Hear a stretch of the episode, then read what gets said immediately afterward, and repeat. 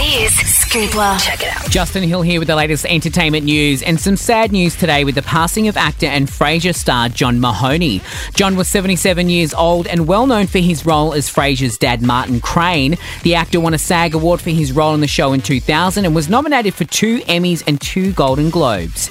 And if you are hoping that Guy Sebastian will be making his way into the jungle on I'm a Celebrity, Get Me Out of Here to meet up with his mate Shannon Noll, think again.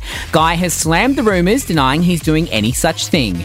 And speaking of amazing Australian TV, Bachelorette Sophie Monk is set to open up to a current affair about her dramatic breakup with her thought to be love Stu. To see a sneak peek of her tell all interview, head to hit.com.au.